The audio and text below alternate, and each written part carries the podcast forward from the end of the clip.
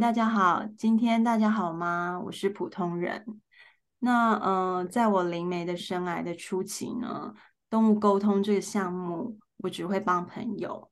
那好像感觉是比较好玩的性质啦。那后来呢，渐渐开始有朋友透过介绍，然后开始会帮一些呃不认识的朋友做去做动物沟通这样。那原本呢，我只有我个人是只有设定在呃人的项目，但是呢，呃有一次呢，呃我其实做完一个个案之后呢，我在几天之后又紧接着去帮动物做沟通。那其实做完人的个案之后，我的心情其实是蛮沉重的，但是我就没想太多这样子，然后我就去做了沟动物沟通。但是我发现，就是做完动物沟通之后，我居然心里的那个很沉重、很沉重的感觉居然不见了，我觉得很神奇。然后我就在想这件事情，我觉得应该是在做动物沟通的时候，那个过程很感人，然后也很有爱，所以我自己也跟着被疗愈了。那后来我就开始。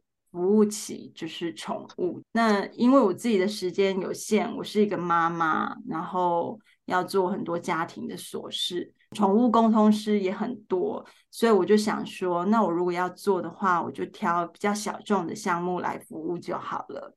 所以我只做宠物的临终及呃比较特殊状况的宠物，比如说呃有一些创伤症候群的狗狗或猫猫这样子。那今天呢，我们的来宾呢是一只猫咪的主人。那我会跟这只猫咪认识呢，是因为猫咪生了一场很重的病。那我分别在安乐的前几天及安乐的当时，那与猫咪沟通了，这样。那那两次的经验对我来说是非常非常深刻的。呃，过程很感人，很有爱。让到一直到现在呢，我都还是会常常想起那一次的经验，这样子。所以呢，今天我超开心的可以邀请到这只猫咪的主人一起来聊聊这个故事。那今天的嘉宾就是以望，欢迎以望。谢谢普通人，谢谢。对，我今天真的很开心，你可以就是来这里分享，就是猫咪的故事，这样子，就是很感谢你。那呃，可以请你帮，就是你可以做一点自我介绍吗？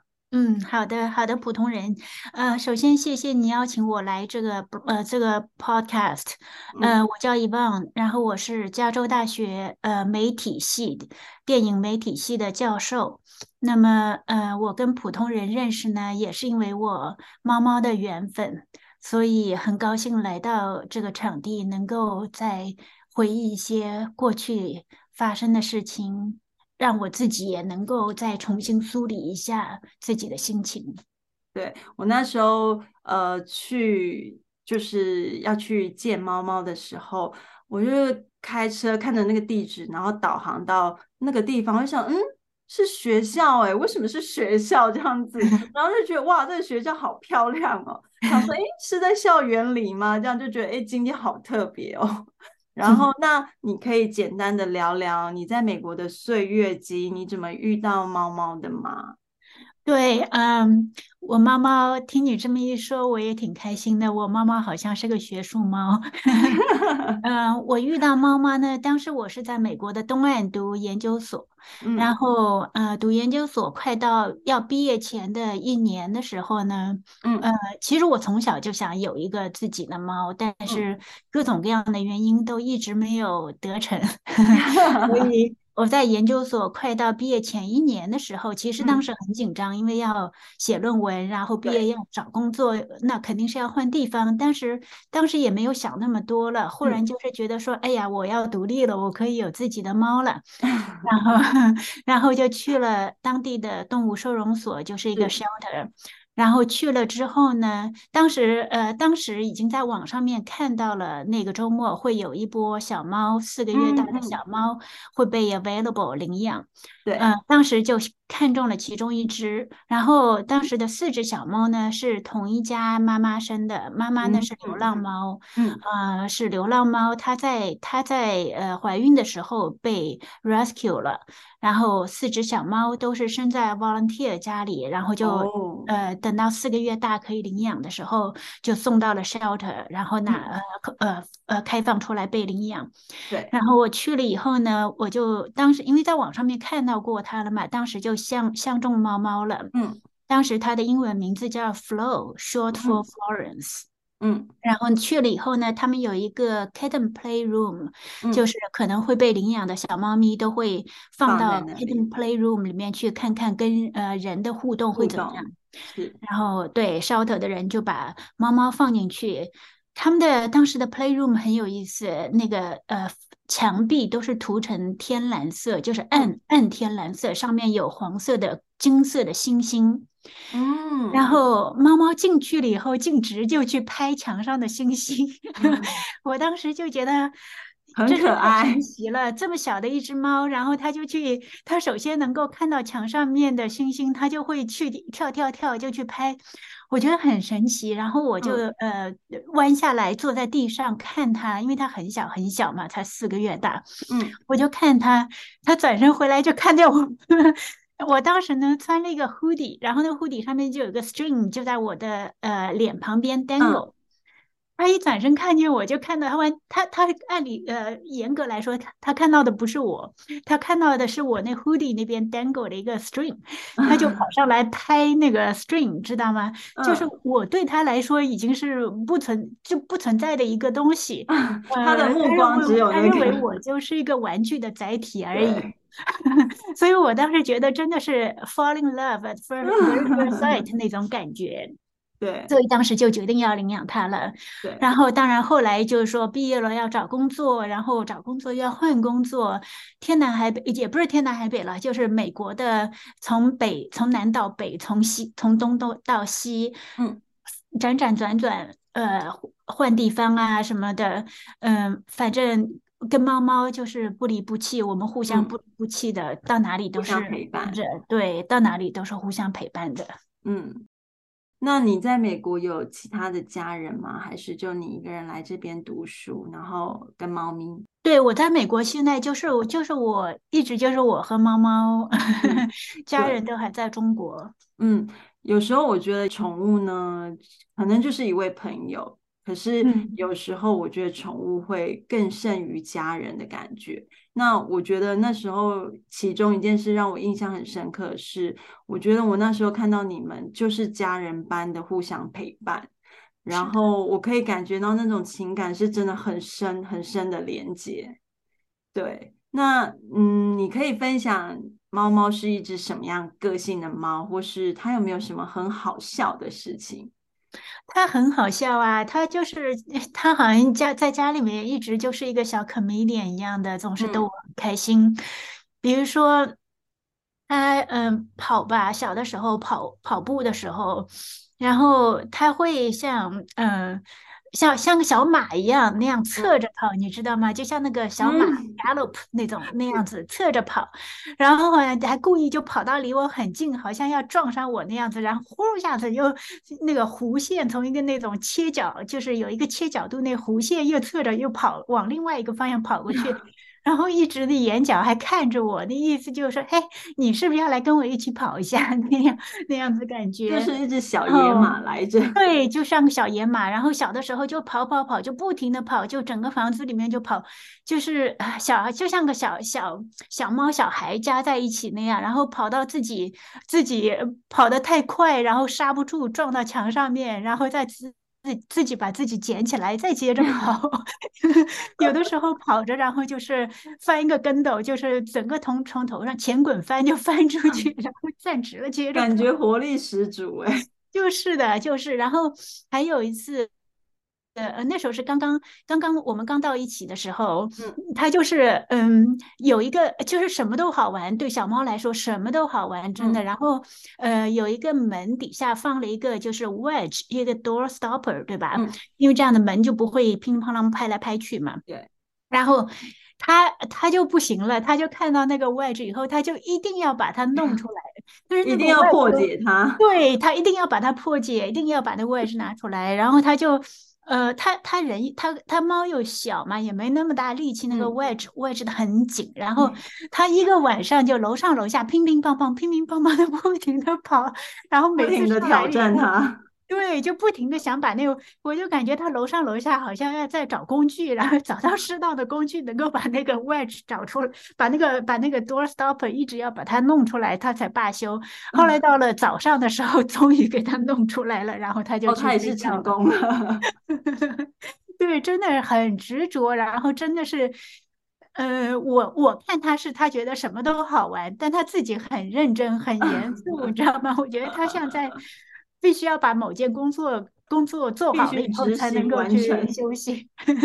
好可爱哦！嗯，对，我那时候我那时候去的时候，虽然是已经是生病的猫猫，但是我觉得猫猫对我来说真的好特别，因为首先它的眼珠子。很漂亮，很漂亮，嗯、那种绿色，蓝蓝绿绿的湖水绿的感觉，我觉得好像猫里面比较少见，因为它那种蓝跟绿的结合，然后又淡淡的，我觉得真的好漂亮。然后跟它沟通的时候，它所有的一切都在讲大自然，喜欢叶子，喜欢树。然后我就问你说，哎。猫猫是不是一只超爱大自然的猫？然后你跟我说，对，它是不是很喜欢老是往外面跑？嗯，对的。它，你你有你有跟我说，那时候它很喜欢，它是不是没事就去后院玩，然后或是很喜欢外面的、嗯、呃草地之类的。是，是的。那它，那你是不是有跟我说，它小时候其实很常跑出去好几次过，是，是的，嗯，真的是也是。呃，小的时候就担心他跑出去，嗯，然后跑出去，呃，认不识家了，然后或者或者在外面有什么意外什么的，真的是 真的是含在嘴里怕怕化了，捧在手里怕摔的那种感 觉。虽然虽然它是个猫咪，但是但是对我来说就是跟个小孩没有呃完全没有差别。然后，嗯、呃呃，小的时候为了就是一开门它就要往外冲嘛，就是就怕它，它又它又快，然后它一出去了以后嗖一下你 就。讲就找不到，然后所以你其实也有感觉到他对那种自然的渴望嘛？是是的，嗯，嗯，好神奇哦。对，然后小的时候就因为怕他嗖一下跑出去，然后 每次我开门的时候，要么就跟做贼一样的，我自己开一个门闪出去，还有的时候实在来不及，因为他太快了，所以我。大概他开始的一年的时候，开始一岁的时候，我都是我每次出门，我口袋里面都是带着一大堆小球，就是他玩的那叮叮当当的小球。先反丢。对对，就是我 开门的时候，我开门的时候，同时就往屋子里面扔小球，让他去往里面跑去追小球。我觉得你也发展出很多方法来来。是的，是的，因为我有的时候真的是就是斗智斗勇。然后呢，其乐无穷那种感觉，就是也担心，哦，但是也是其乐无穷。我觉得它真的让你生活变得很精彩。是是的，我是跟他学到了很多东西，因为猫的眼睛对动作有动的东西特别特别的敏感嘛，所以呃，跟着他的视线，我也看到很多我其实自己本来自己日常的话我是看不见或者视而不见的东西，但是跟着他我都能发有新的发现。嗯嗯。那嗯、你可以分享，就是呃，猫咪呃，它几岁了？那它在生病的时候是几岁？然后它是因它的疾病是来自于它的年纪呢，还是是以急性的疾病？嗯、它都。他有一个转转折，当时，呃，就是那个转折点以后，身体就开始不好。嗯，但是呢，呃，那个转折点其实还蛮早的，他应该当他当时才只有八岁，八岁多。嗯，嗯，他最后走的时候是二十岁，差一个月。所以，嗯，但是那个转折点以后呢，他他忽然就肠胃就不好。嗯，那八岁的时候他发生什么事？我到到现在都是迷，嗯，哦，我们去找过很多医生，找过很多 vets，呃，嗯都 vets 都讲不出所以然来会怎么回事，因为当时我没有，因为猫咪很多它它会生病，会是 stress 呀，嗯嗯或者是接触到什么有毒物质，嗯或者是嗯吃进去什么东西会 block，呃嗯嗯 block 肠胃那种，对吧？狗狗更会了。对，然后它都没有发生那些事情，就是就是它八岁多的时候有一个 episode 是连着三个晚上的，大概是两点，呃，就是半夜两点钟的时候，他就开始吐，吐的呢嗯是没有食物的那种，就是呃 stomach 嗯 juice，呃。也不是，其实开始的时候不是 stomach juice，呃，不是 stomach juice，是是吐的，呃，foam，white foam。嗯当时就去，呃，他他开始吐的时候，因为我知道猫咪经常会要吐毛啊什么的，毛球，对吧？嗯他第一次的时候我是没有在意的，但是后来它一连吐了三个晚上，我就觉得不对了。然后吃饭呢也不是吃得很好了，嗯我就带它去看了医生，然后医生都说不出所以然，给他做过各种检查什么的，呃，他们完全看不出什么，反正。呀，因为西医嘛，呃，这个就是另外一个话题。Anyway，从那以后呢，它就是一个转折点，它的肠胃就出现了问题。嗯但是呢，呃，那个当时是八岁，但是呢，呃，其实我我觉得我已经差不多变成兽医了，呃，而且是我比较是 holistic vet，呃，已经成精了。对，我我自己看了很多中医嗯和 homeopathy，就是顺势疗法嗯和 holistic treatment 各种各样的各种各样的书籍。嗯，其实我是给他维持的蛮好的，一直到二零二二年，去年一直到呃五月份，他嗯都还是胖胖的。呃，虽然嗯会身体时有时不好，呃，但是到了五月份的时候，到了二零呃二零一九年的时候呢，嗯他那个时候是真正的 decline 开始了。二零一九年发生了什么呢？嗯、他那个时候被诊断出甲亢。哦，对，哦那时候被诊断出甲甲亢亢，然后对，有一嗯。段时间呢，就是开始就瘦，那后来呢就得用药，然后呃甲亢就慢慢的呃就是上上下下，但是呢没有再变得很不好，呃慢慢的也也又也又长回一点重量来了，you know gain some weight，嗯。嗯。但是呢，甲亢之后呢，到了二零二零年的时候呢，就开始肾脏呃出了问题，嗯然后甲亢和肾脏呢都又会引起心脏高血压的问题，所以到了最后的三年吧，差不多，呃，基本上就是老年性，就是猫咪老年性会有的病，它基本都有了。嗯嗯，因为它是真的也是年纪蛮大了嘛。对，十七岁。嗯嗯嗯，那我可对问一下，猫咪的甲亢是什么症状？只有变瘦吗？还是会有？不是，我就发现，之所以我会当时会带他去特别又查了血，呃呃，是因为我发现他开始会就是没有目的的叫，然后叫的声音呢不是那种喵喵的那种比较安详的叫，嗯、是就是很 stressful 的那种叫声，哦、而且是没有目的的，而且也不是对着我叫，也不是说想要跟我沟通什么什么事情，就是对着空间有点 empty。嗯，你觉得它有一点没有来由的？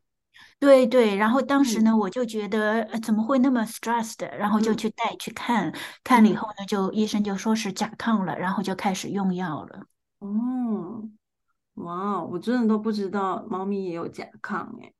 嗯、呃，其实人类有的病，猫咪也都会有，就是动物几乎都是有的，对不对？对。哦，嗯，那嗯。呃你觉得就是在猫咪比较后期，然后生病的时候，在那个时候你就知道有这个动物沟通这件事吗？还是你是最后面的时候，你经有朋友就是介绍你才知道的？呃，在那在那之前好些年我就已经知道了，因为我是二零嗯二零一六年的时候，嗯，当时我有拿到一个 fellowship，然后但是那 fellowship 是一个 residency，我需要去悉尼呃几个月，原本计划是要去几个月的，嗯嗯，但因为当时猫咪他二零一六年的时候呢，他主要是肠胃 GI 方面的问题。嗯，那是呃，我我，但是我就特别，因为因为去去悉尼去澳大利亚的话是没有办法，很难很难带宠物的。嗯嗯，呃，对吧？因为他们在在澳大利亚和新西兰，猫咪被认为是 invasive species，所以 quarantine 的非常非常严格。那我我猫猫肯定是经不起，它本来就有 GI 方面的疾病嘛，它肯定经不起。所以当时呢，我就非常非常担心。当然，我最后实际上我只去了一个月了，我没有带按原计划带带几个月。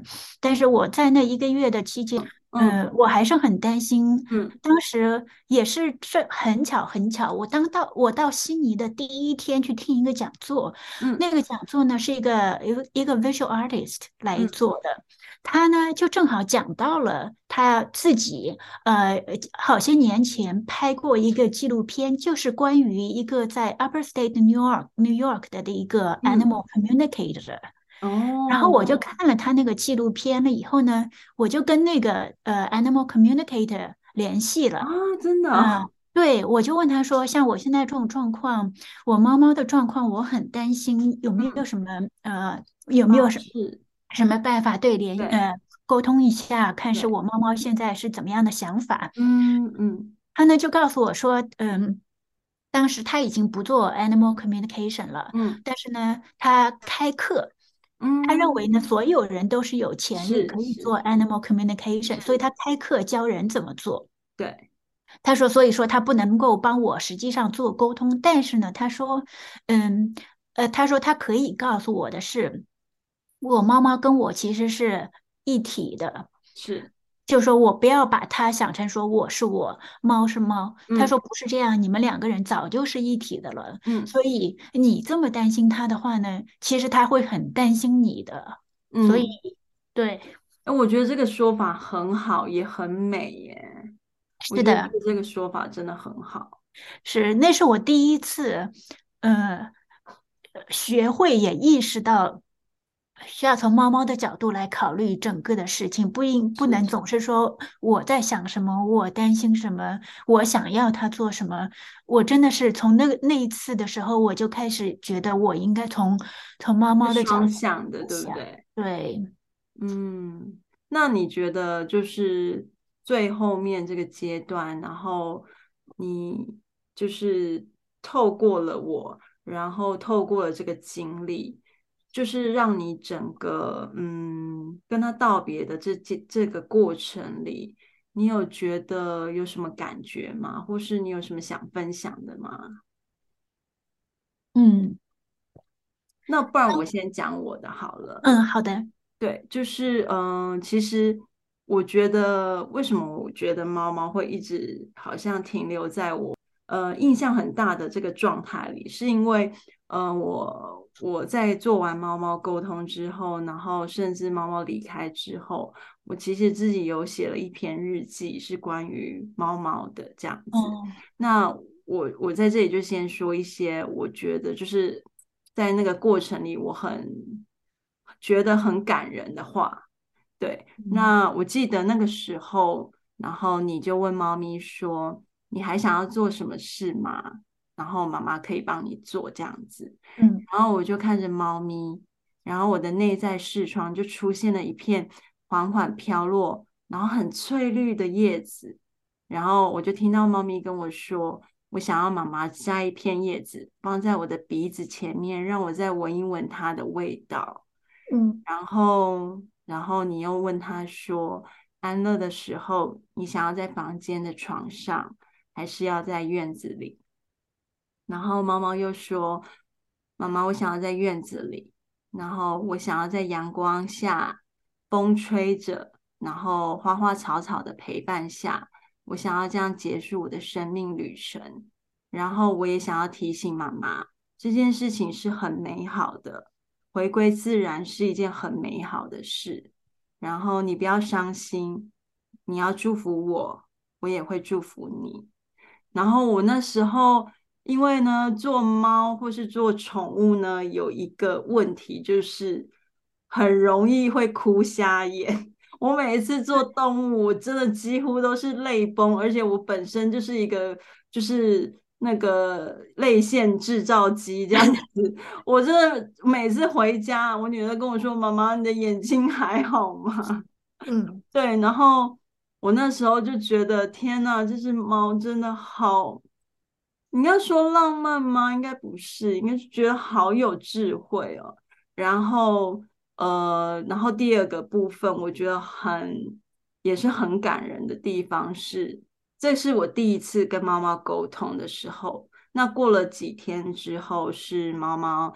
呃，正式要进入那个安乐的过程，这样子。那在美国呢，安乐其实会打两针，分别打两针，第一针跟第二针会有各自不同的作用。那打完第二针之后呢，我知道猫猫的身体机能已经休止了。那我就看到猫猫的灵魂呢，跳到他们家的后院栅栏上，然后就直直坐在那里，然后看着自己。也看着主人，然后它的尾巴竖着直直的，贴着尾尾部到腰，然后尾巴的末端呢就一直在摆动，一直在摆动，然后它就一直在喵喵喵喵的叫，然后因为那个时候呢，呃，喵喵的主人其实哭得很伤心，很伤心，然后呃，你一直在说一些很舍不得它的话。然后你每次说那些话的时候，我就会看到喵喵，就是一直在喵喵的叫，喵喵的叫。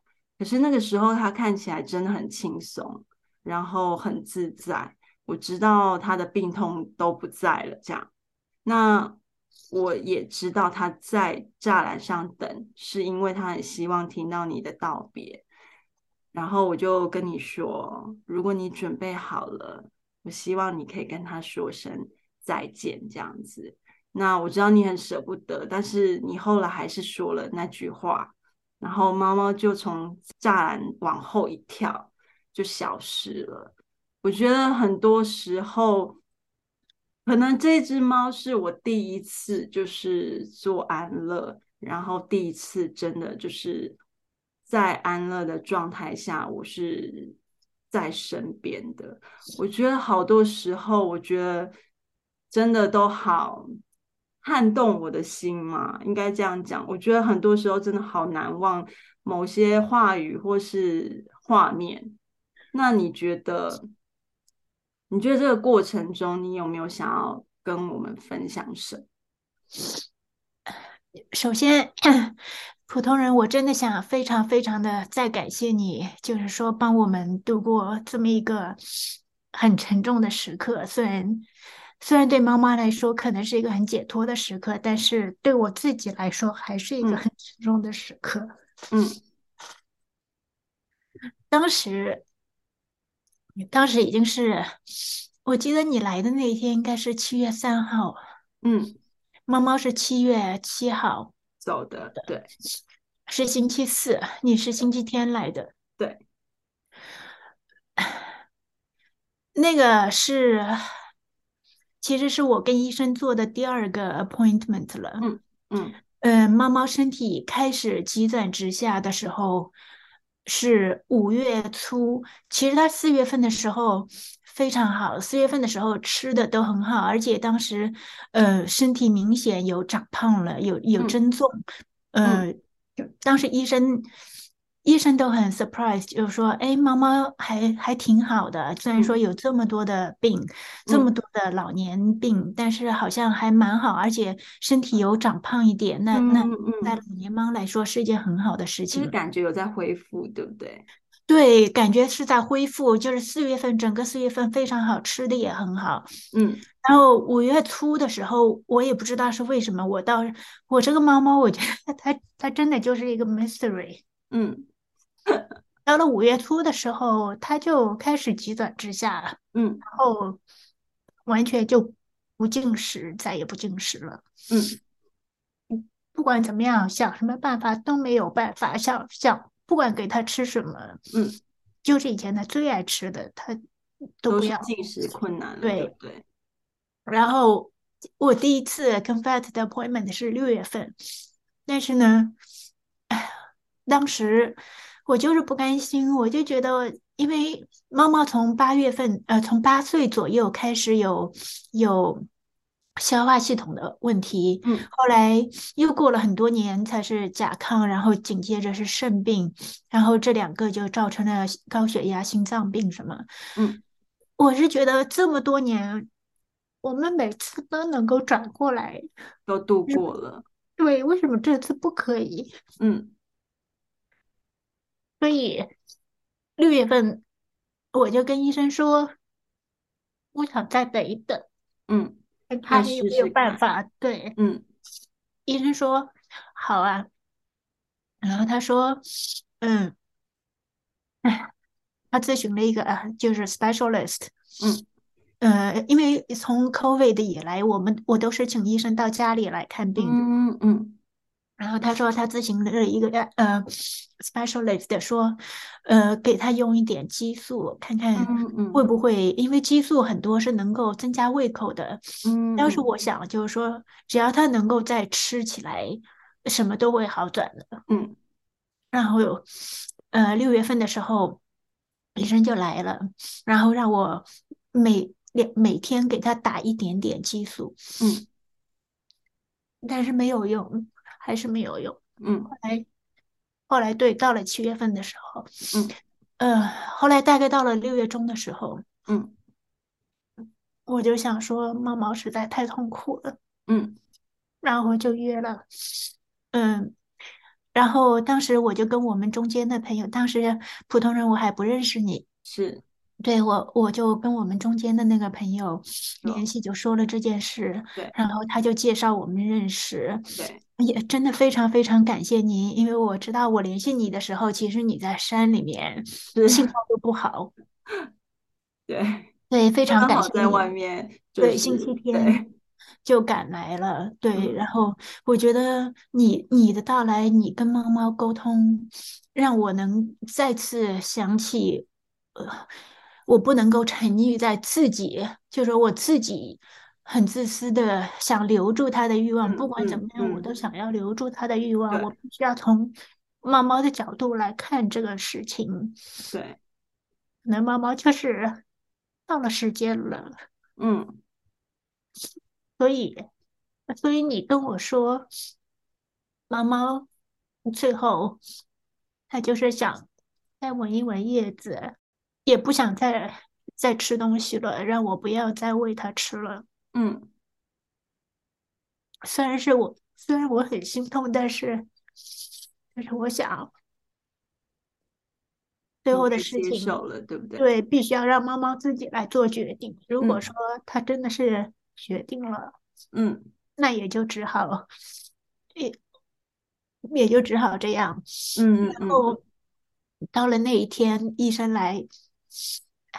我就抱他从床上抱下来进了院子，嗯，然后我给他在院子地上都铺好垫子啊什么的，把他放下来了以后，他马上就坐到 那棵小橘子树底下，嗯，就他一直都爱坐在那个小角落里面，嗯，然后看太阳啊，看树啊，看鸟啊什么，嗯，然后他就很习惯的就坐在那里。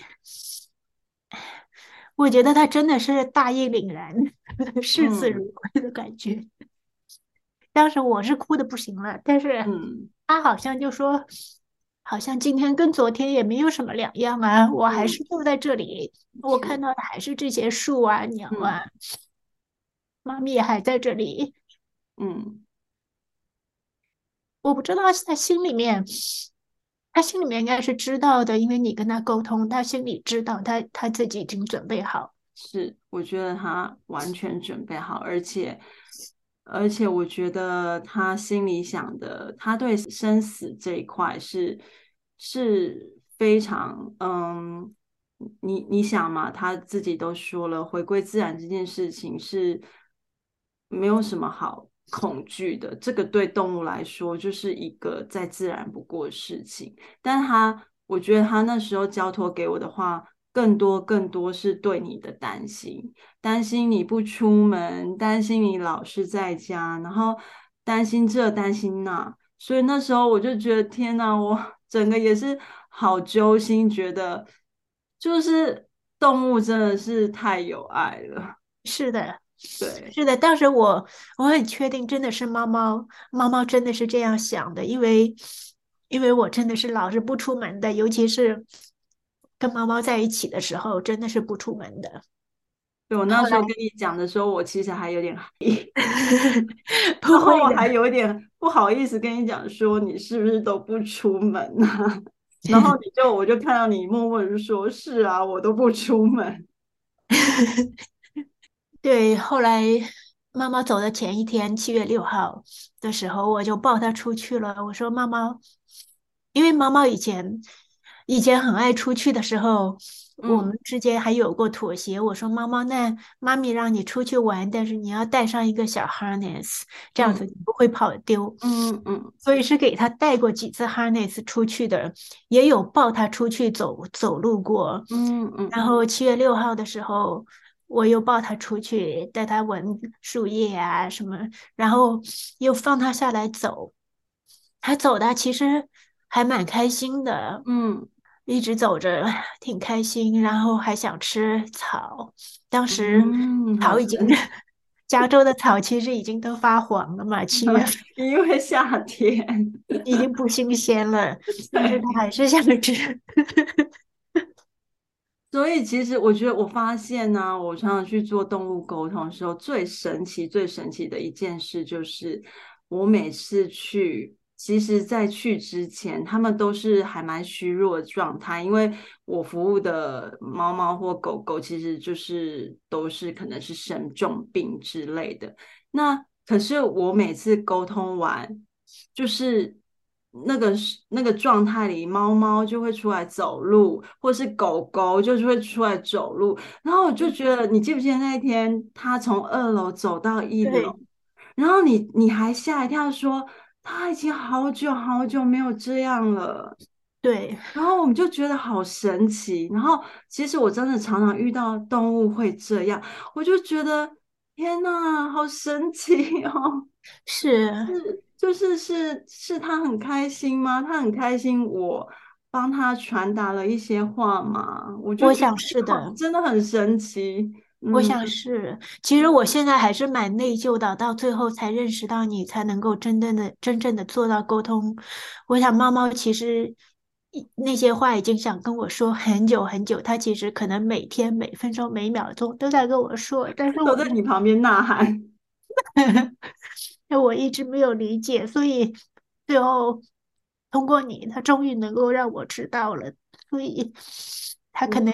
也是是负重，他也很感激，我也很感激。我我觉得我也是，我觉得我很，我真的还蛮开心，然后也很荣幸，就是可以遇上你们，然后可以在这个故事里让我插了一脚，这样子。我觉得我本身也是真的很开心，可以遇见这个故事这样子。那嗯。嗯那你觉得在经历猫咪沟通之后，呃，我知道你好像对灵性这件事情好像也有一点转变了，对不对？比如说，你跟我说你有去上一些课啊，然后或是对生命这件事情有了一些新的看法。对，以前以前可能对这些事情想的也不多，也没有什么必要去想太多，对吧？嗯。因为这个世界上的事情已经 很很忙很忙，是没错，没有时间，呃，也没有压力去想别的可能的世界，或者别的可别的世界的可能性。是，但是猫猫走了以后，尤其是你跟我描述，就是医生给他打第一针之后，第二针之后，然后猫猫。怎么样坐在那个篱笆上面，然后看着就是一个很超然的姿势，看着他自己，看着我，嗯，然后就我说了，我说了再见了以后，猫猫，你说你你告诉我说，猫猫就就跳到草地的阳光里面就消失了，对，我就想，它怎么有可能消失呢？嗯，它只是我看不见了，那那我看不见。如果它又没有消失，那一定就是有别的世界，别的一个维度，它就是进了别一个别的维度而已。嗯，对，所以那一段时间七月份，整个暑假，我就是 binge watch 了 Netflix 上面的很多一堆 show，然后很很多 show 都是关于像死亡之后的世界啊，濒死上的也是对，甚至像 psychedelic 那种这样，嗯嗯嗯呃，很多人就是各种各种各样的 medicinal mushroom 呀，或者对吧？嗯。就是那些能产生的一些幻觉，嗯，但是其实我现在知道，我现在觉得幻觉其实是一个错误的词，它其实并不是幻觉，而是说一个以前没有看到，是他以前没有经历过的一个真实，现在显现出来了。是是，所以所以我也是很感激你和猫猫，呀，等于说是给我。给我打开了另外一个窗户，嗯，因为我从来都不知道本来就一直存在的窗户，然后那个窗户虽然是我现在还过不去，我现在还还到不了那个维度，但是但是我现在知道那个窗户是存在着的，嗯，然后猫猫应该就在那边，是，然后这中间其实有发生一个小插曲，对不对？很神奇的事就是，嗯、呃，那时候。呃，在做第一次沟通的时候，还是第二次，我有点忘了。然后你真的很难过，然后你一直跟他说：“你能不能不要走？你能不能再变成一只猫回来找我？”然后那时候毛毛，我记得那时候毛毛跟我说：“他说他不，他下一次不会再做猫，他会做一只小鸟，然后他会回来看你。”然后这件事情，当我们听完就。就是这样让他过了，就是摆着嘛。因为这种东西我们也无法，呃，谁也不知道之后会怎么样，好像没有一个答案的感觉。对，对，对。然后，然后前一阵子我们联络上，你就跟我说一个插曲，你要不要讲一下？对，真的是一个很神奇的事情。当时，当时我面对到面对到那个景象的时候，我自己都呆了，因为。嗯，到了十二月份的时候，当时猫猫走了以后，应该是对十二月份差不多，猫猫走了应该有五个月了。嗯，呃，我院子里面有一个 jasmine bush，嗯，那么夏天就春天和夏天都会开花，然后春。天的时候呢，去年春天的时候就有，我就看见有一个鸟，小鸟是呃棕色，基本上是棕色的羽毛，嗯。呃，长得有点胖胖的那种小鸟，嗯，来做巢，因为我看见它飞飞进飞出，在那 bush 里面飞进飞出，然后忙进忙出的这样子，对，忙忙碌碌，然后嘴巴里面还老是叼着一些小树枝、小树叶什么，对，我就知道它在里面做窝。那是春天的时候了，嗯，那当时的那个 bush 长得很密，所以呢，我从来都没有看到过那个鸟巢，嗯，呃，但是我知道它一定是在里面。做小做鸟窝了，嗯嗯，嗯，到了十二月份呢，我就想说，因为我本来其实我 yard 我都不怎么做 yard work，我就让随便什么东西都让它疯长疯长的，因为我实在也没有精力，我也觉得自然生态，对，就是很自然的生态。然后那天我也不知道是是为什么，我就想说，好像我也累得很，又没其他事情干，对，我就来剪剪这个，就是 trim 一下这个 bush 吧，嗯。然后呢，我就 trim 了，完了以后一层一层的 trim 下去，我就发现，哎，里面有那个鸟窝呀！我想，哦，原来那个鸟窝是在这里啊！这么这么长时间，从春天到现在，那小鸟早应该早就飞出去了，对吧？哎，我说，哎呀，有个鸟窝。那然后我就再近近看了一下那个鸟窝嘛。我当时其实非常非常怕看到的是说，哎呀，要是鸟窝里面让我看见有。呃，有呃鸟蛋，或者说有小鸟没有孵出来，嗯、还有就是残残留。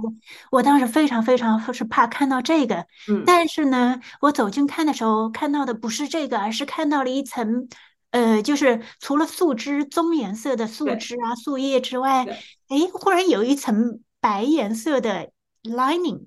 嗯，我想这个好奇怪，怎么会是一个白颜？怎么会有一个白颜色的 lining 呢？嗯，然后呢？我就赶紧查了一下，我先查一下，我说鸟会不会重复用它的窝？后来我查到的是说，鸟通常不会重复用它的窝的，他们会第二年会新建窝。这个燕子，燕子好像，呃，因为燕子的窝是用唾沫做的，所以他们会重复用用窝。但是我我我来这来我这里做窝的小鸟，它不会，这种小鸟不会重复用窝。那我想，好吧，那我就可以把它的窝打开来看看。那层白颜色的是什么？哎呀，我一打开来就惊呆了，是一块那个呃长小白小小的一块白布。哦、然后这块小小的白布呢，就是猫猫最后一个月的时候，我是给它喂饭，我用 syringe 喂流质，然后喂完了以后呢，它嘴巴边的毛就会有些用这个擦。对，我就是用那块小白布给它擦，那个每天的一块小白布都是固定放在那，对，对不对？对，每天给它擦完嘴，我会扔掉的。哎，我就想说，怎么会在这里？怎么会那么神奇？怎么会明明我都扔掉了，怎么会跑到这个鸟窝里面来了呢？哎，真的很生气。对啊，对啊，当时我当时我就有一点汗毛都竖起来的那种感觉，又是觉得很神奇，又是觉得这这里面的这里面的因果关系、机关巧合，一定是。一定是有一些什么力量在里面的，在然后我就对对，我就想起你告诉我，其实我一直都在想着说，呃呃，普通人说过猫猫会变成一只小鸟，其实我一直在想着是，哎呀，那会是哪一只小鸟呢？会不会还是回、嗯、会回到这个家里面来呢？是看到那个鸟窝里面，看到那个鸟鸟窝里面有那块小白布之后呢，我就想呀，难道？那个鸟妈妈在做窝的时候，已经会想到我妈妈会是这只小鸟吗。嗯，就是他已经用白布在告诉你说：“你不要说我没有回来过，这就是证据。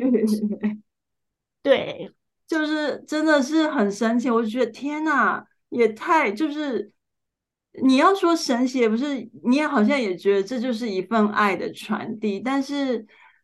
但是，就还是会觉得哇，真的很不可思议。对，就是从这个世界的，从这个世界的角度来说，怎么有可能我扔到垃圾堆里面，对不对？对，我扔到我的垃圾桶里，然后从垃圾桶里面扔到 dumpster 里面，那怎么会从 dumpster 里面又会出来，出现在鸟窝里面？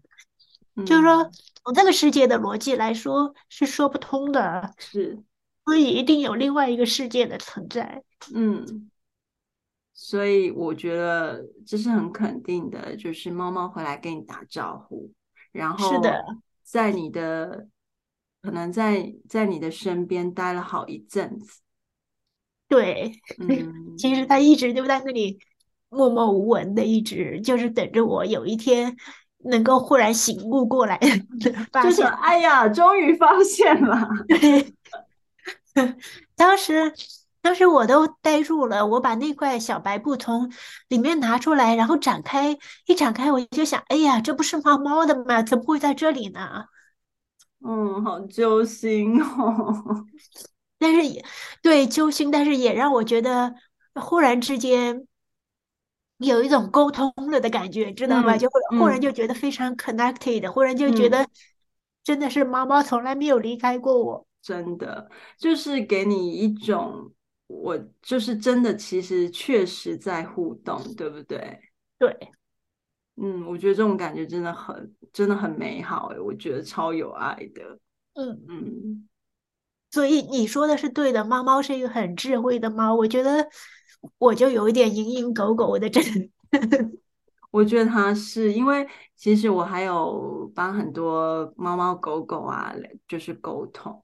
但我觉得很多时候，猫猫狗狗讲出来的话，有时候是还蛮天真的，有你可以把它想象成有一点小朋友的感觉，但是就会有那几只比较少数讲出来，感觉像学者嘛，或是像一个很 很很高僧一样，就是在讲出一些很有道理的话，然后你就会哇，这这这个话不是那么一般呢，对。那我觉得，我觉得猫猫对我来说就是很有智慧的存在。嗯、对，它每一句讲的话，虽然是跟你讲，但我觉得都是在为我上一课。其实也是在为我上课，因为啊、呃，真的是让能够让我拓宽了我拓宽我自己的生命经历。嗯，然后跟猫猫将近二十年，其实我愿意想成是下面我我以后的时间，其实也都还是会跟他在一起的，对吧？是不同的维度而已。对，感觉呢，就是从他四个月里把他领回家里来，当时他就是个小 baby。嗯，就像我的小孩一样，是，然后慢慢长大，然后跟我同龄，就像我的朋友、是家人、同龄人，然后他慢慢变得老，开始变老生病，是，然后后来变得即使生病，即使身体变得不好，但是变得那么睿智，对，好像又变成了我的长辈，所以我觉得我跟猫猫虽然是。物理上的时间只有二十年，差一个月。对，但是真的是让我生命的经历丰富了，充实了很多很多。是我、嗯、是我养它，是我领养它的时候完全没有预料到的。而且我觉得这里面，我觉得我相信猫猫一定也很开心。就是我觉得我感受到你那个转变。就是你从就是经历猫猫的当下，呃，那样的呃情绪的波折，然后到现在知道你的情况，然后我都好担心，真的很担心你。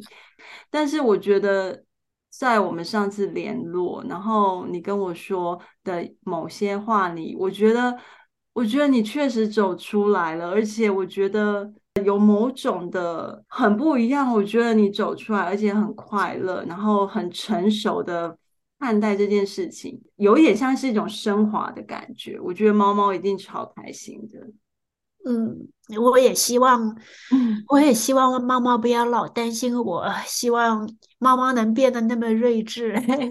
我也应该能跟它一样变得稍微睿智一点。然后我记得猫猫刚走不久的时候，嗯，你给我发过一张照片，是那个嗯呃 Sherman General Sherman 的那个 Redwood Tree，对吧？嗯，因为当时我一直就在耿耿于怀，一直不能够释怀的，就是说为什么猫猫不能多活一点？为什么不能一直跟我在一起？为什么猫的寿命就是那么短？然后你给我发的那个照片，你就说，那一棵 redwood tree 可以活几千年，对，那我们人类只能活一百年，就已经是很老很老的了。嗯，嗯，但是那 redwood tree 也从来不会可怜我们，说为什么人的寿命会只有这么短？嗯，嗯，我觉得那你说的真的对我有非常非常非常大的启发，也就是说，每一个生命。都有它的一个巡回，有它的一个循环。对，所以后来我就使劲告诉自己，毛毛的生命是一个成熟的生命。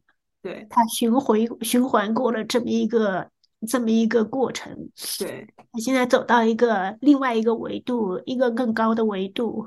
嗯，应该是一件很开心的事情。是，是。我觉得这就像是很多大部分我帮很多人沟通，就是宠物的主人一样，就是呃，当然我觉得这是人之常情，真的非常正常不过，就是他们会很可惜，就是他们要离开了，然后很可怜，因为有的宠物也许没有那么长寿，可能再更短一点，或是突然的疾病，所以他们会很可怜他们的。早逝这样子，可是，嗯，对于他们来说，那都不管长短，那都是一个很完整的周期。就是在这个周期，他们都获得了，他们都学到了他们想要的，所以其实那是完整的。嗯、对，对，所以我觉得动物教我很多事情，真的。嗯，我觉得也是，你也教我很多。嗯、你就是说，你能够帮我跟猫猫沟通。这种感觉，就是说，这种感觉，我跟猫猫将近二十年的物理时间在一起，嗯，我觉得它小的时候我能够把他看得很透很透，他的小眼珠一转，我就知道他又会想什么坏点子。嗯嗯。嗯，但是他后来年纪年纪越大，后来到了最后，我就发现我越来越不了解他，我就感觉到他，我感觉到他在物理上面离我远了，嗯、然后他心理上面想他的想法，我越来越陌生。嗯，所以你能够来帮我们，在两次最关键的，就是在我七月四号和七月七号当天，猫猫走的时候，你都能够跟我们在一起，真的是非常非常感激。那让我让我跟猫猫的 bonding，呀，就变成了一个非常一个一个 fulfilling experience。如果不是这样的话，我会觉得。我始终都会耿耿于怀，是是不是妈妈还是没有 ready？是不是我还是我把它强行的给我强行结束了他的生命？嗯嗯嗯、我始终都会有那个怀疑。就是、就是这个环节，你可能会觉得你可能是做了一个不对的选择之类的。对，对嗯，对，所以你沟你帮我们能够沟通了以后。让我能够确信到猫猫自己准备好了。其实我真的是非常非常非常不顾一切，我想留住它。嗯，但是我知道，但是我也知道，我觉得我知道，我完全可以就是感受到，在沟通的时候，我知道你那种。十万个不想，就是千千万个万万个不想，你就是不想，你真的想要他留下来，再多一点时间，就是一种不顾一切的想要。我知道那种，我我我完全可以理解那种感受。嗯，所以我觉得你现在的样子，就是现在的状态，我我觉得，我觉得真的很开心。现在我就经常跟猫猫说。嗯，猫猫，只要你开心就好了。